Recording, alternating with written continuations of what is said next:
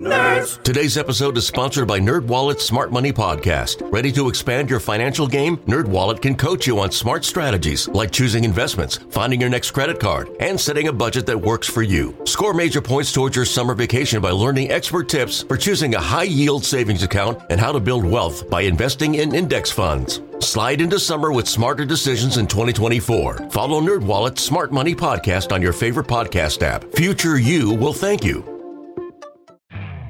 You could spend the weekend doing the same old whatever, or you could conquer the weekend in the all-new Hyundai Santa Fe.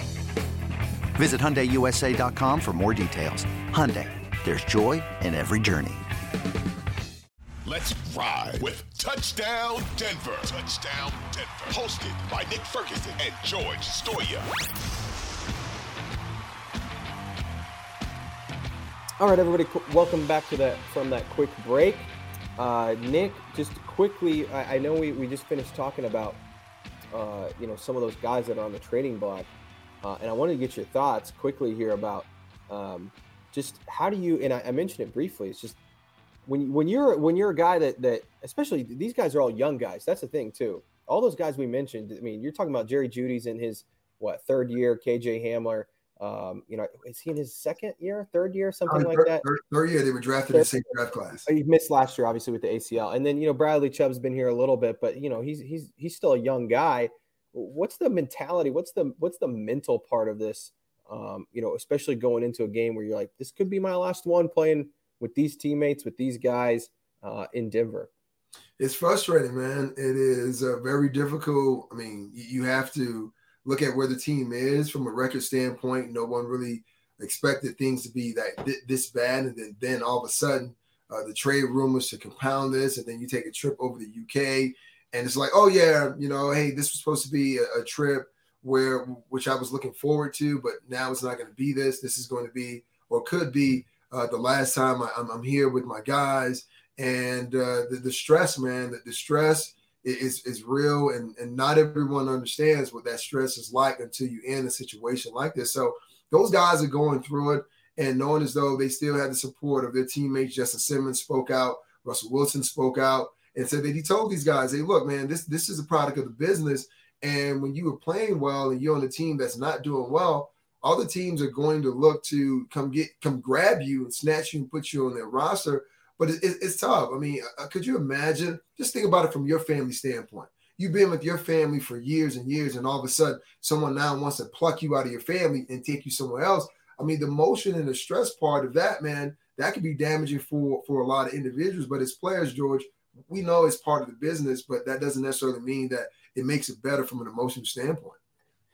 Yeah, I totally agree. Also, Nick, uh, I hate to interrupt here, but we did have some breaking trading news, trade news here uh, just now, and it does not involve the Broncos, but it does involve uh, another AFC West team. The Chiefs just traded for uh, Kadarius Toney from the Giants for a third and sixth round pick. Um, that's a pretty big one. Um, so I, I, know we probably don't want to dive into that right now, um, but uh, the Chiefs just continue to get more weapons. It seems. But anyways, I think you're right, Nick. I think that the mentality it's it's got to be what KJ said, and I mentioned it earlier. It's got to be this this mentality of hey, you know, I, have got to just play good football. Um, but it's tough, man. Like I can't imagine like you know your name being spread in those sort of rumors, and you're thinking like, oh, I could be landing back in Denver on Monday and then turning around and flying to a new team and trying to play next week. Um, you know, like that that's a lot to handle. But uh, I, I also thought it was interesting what Russell Wilson had to say about it um, the other day about you know him saying you know it's it's a sign of flattery. I think was was the the term he used. Yeah. Um, you know, for guys that um, you know are being mentioned, it says, "Hey, people want you." Uh, what do you think about that comment and him maybe talking to those guys uh, about that? Well, to me, that's what you do as a, a leader. And, and, once again, you know, most people don't like Russell's leadership style, but usually when the guy's being traded, no one's really talking about it. Everyone's trying to play hush hush. But Russ went over there and just kind of talked to him. I mean, just trying to put a positive spin on it. And some would have preferred Russ not to say anything, but that's not, you know, who he is. He is a, a positive dude where people think he's corny or not but being able to go up to those guys and say, look, this is a sign uh, of respect that other teams are looking to acquire your your talent and your ability. And obviously, it's not what players want to want to hear because they want to stay where they are. But for me to go out and try to do that and make and put a positive spin on it to kind of uh, uplift their spirits, to me, I don't have a problem with it. But it just seemed like so many people uh, they they do like Russ shouldn't have done this because it was wrong and all of this. But to me, I understand why he did it. Yeah, look, I, I think people just I mean, I, I, don't have a problem with this either. Like like Russell's gonna do that. He's a good teammate. Um, you know, he's trying to uplift guys, you know, keep them again, keep that locker room. Cause look, like if they were five and two, one, these rumors probably wouldn't be coming up. They they wouldn't be a team that's, you know, looked at as a seller. But you know, he's got to try and keep this locker room together because when you're two and five and all of a sudden some of your best players are being mentioned as trade pieces, like he's mm-hmm. got to go over there and try and keep these guys and say, hey, keep your head up keep playing good football It just means you're playing good. Like that's I think that that's what the conversation is. But the the the, the root of the issue, Nick, is that people just don't like Russell Wilson. Like that's he could get up there and say anything, and people aren't you know people aren't going to like him. And I know that you have a theory that maybe he should do something different, maybe act like someone else, and maybe people start stop making fun of him. I don't know. I I, I want to hear this theory though that you have. Well, everyone knows about Aaron Rodgers, and you know he didn't really call anyone out per se by name, but he threw some guys uh, under the tarmac and probably went over, ran over them because he was like, "Look, if guys are not playing well, then they should not be playing, you know, at all." And that's the question that that that I guess kind of eats at me. Everyone's upset because Russell is not saying these types of things, but if Russell were to do that, would everyone be happy and satisfied that he's now calling his teammates out? And I say no, right? I mean, I've been around guys and I've heard about guys uh, in this league actually doing this. But if you are definitely a family, you don't do this. Like if your wife is she didn't she burnt the lasagna, you know, are you going to go on social media and throw her under the bus? No, you're not going to do that, George. You're going to talk to your wife about maybe turning down the temperature and maybe watching a lasagna so it doesn't burn. So for me, this is exactly what you you do. You get in the room with your teammates, you have that conversation. And if Aaron Rodgers wanted to have that conversation because he said it himself, hey, listen, no one has approached me. I'm open. I'm, I'm I, I, I welcome that conflict. I welcome that conversation. To me, it doesn't have to be uh it, the game is competitive. It doesn't have to be combative. So if he feels as though he has issues with his teammates, you go talk to them. You don't say that on the Pat McAfee show. You don't make that public knowledge. So no, Russell should not adopt this philosophy, but there are several fans who think that he should. But to me, that's not what you do, George. Before history is written, it's played. Before it's frozen in time, it's fought one shift at a time. Before it's etched in silver, it's carved in ice. What happens next will last forever. The Stanley Cup Final on ABC and ESPN Plus begins Saturday. Yeah, I mean, I don't think you change who you are, right? I mean, that's you got you got to stick by that. Um, now, could you avoid some of what is happening? Sure. I just don't think he really cares. Maybe he does. Um, he doesn't seem to show it. I mean, he's the same guy every single week when he gets up there. Um, you know, I'm sure some people find it annoying, but like he's not going to change who he is. I don't. I don't think.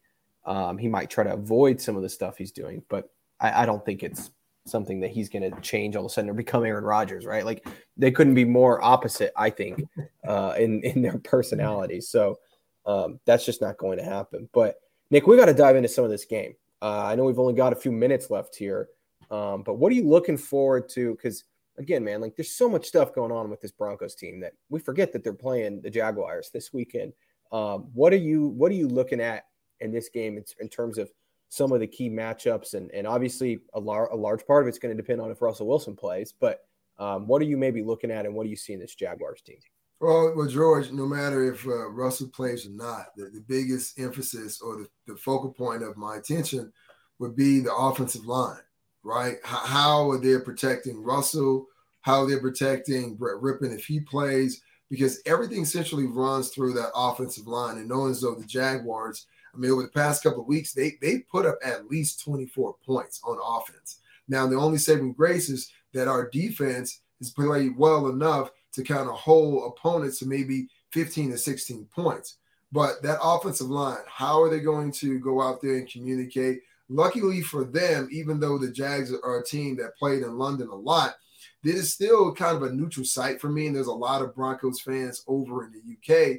So, how they're able to handle that stress of what they're going to see uh, from that Jacksonville Jaguars front line, and can they get the run game going? Because this offense, it is predicated on the run game. It's predicated on getting and establishing some type of idea that you're going to run the ball down your opponent's throat, which is going to open up play action. So for me, above everything else, I'm watching this offensive line to see how they actually play as a group.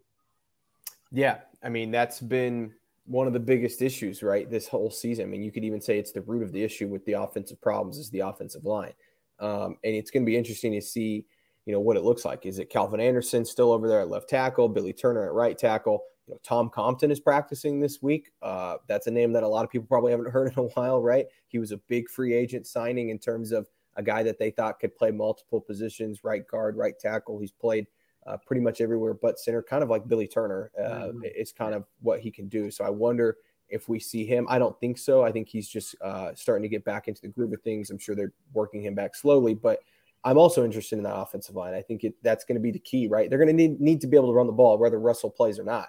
Um, like that, that's going to have to happen, and they weren't able to do that a whole lot last week against that Jets front seven. So uh, it's going to be interesting. The, the the Jaguars are, you know, they're two and five, but they're sort of a scrappy two and five, right? Like they've mm-hmm. they, they've done some nice things. They've they've also lost four in a row, but I think they're all one score games. Uh, last week it, it, looked like they should have beat the Giants, so um, it's a team that you can't take lightly. Uh, obviously, I mean, for the Broncos, they, can't take any team lightly at this point, right? Um, but it, it, should be a good one. I think that the Jaguars have a, a pretty good offense. I, I think Trevor Lawrence is going to end up being really good. It's just going to take him some time. They got to get him some weapons. Uh, Travis Etienne, uh, the running back, is playing good football right now. Um, they just traded James Robinson, which I think we talked about last podcast. Um, so maybe that run game isn't as as effective as it used to be uh, when they kind of had a two headed monster there. But um, you know, it's a it's a decent Jaguars team. Doug Pederson, he's been around a long time. He's a good football coach. Won a Super Bowl like you said, they kind of have the advantage in terms of they've played here a lot. But I do think that there's going to be a lot of Broncos fans there. I know that uh, we've already seen some around town here in London.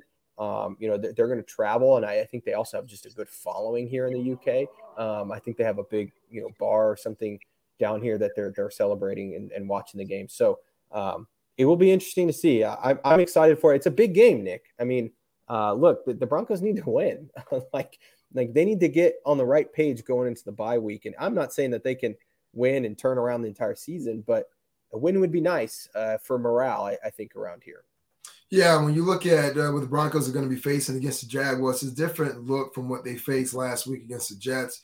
You know, uh, rookie quarterbacks. Well, I'm not rookie quarterback. Quarterbacks in their second season still trying to find their way. But the Jags have more offensive weapons than the Jets had last week because now they have uh, Zay Jones and they have Marvin Jones Jr.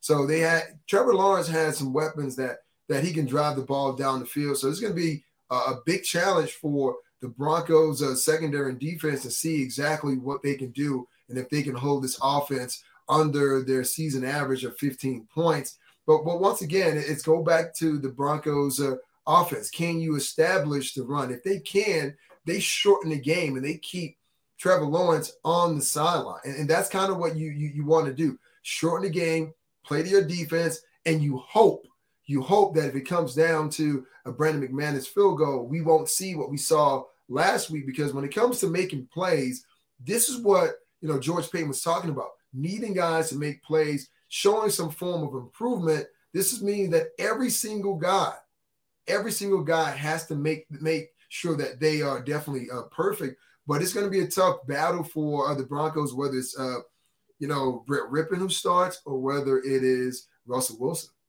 Well, and I think too, Nick, like we can sit here and break down the Jaguars all we want, but at the end of the day, it's about the Broncos not beating the Broncos because I feel like that's what we see every single week is them just beating themselves. They're not making enough plays uh, to win these games, and, and we've talked about it, but game-winning plays, right? You know, Russell Wilson talks about it, Nathaniel Hackett, they all say it, and, and those type of plays are are what they're they're Courtland Sutton catching a ball, a competitive ball in the end zone, right? It's it's getting a first down on, on a third and long and, and, making a play to keep a drive alive. It's getting the fourth down conversions. It's it's the defense which has played great. I don't want to take anything away from them, but it's the defense coming up with a big turnover late in the game or, or a pick six or scoring a defensive touchdown.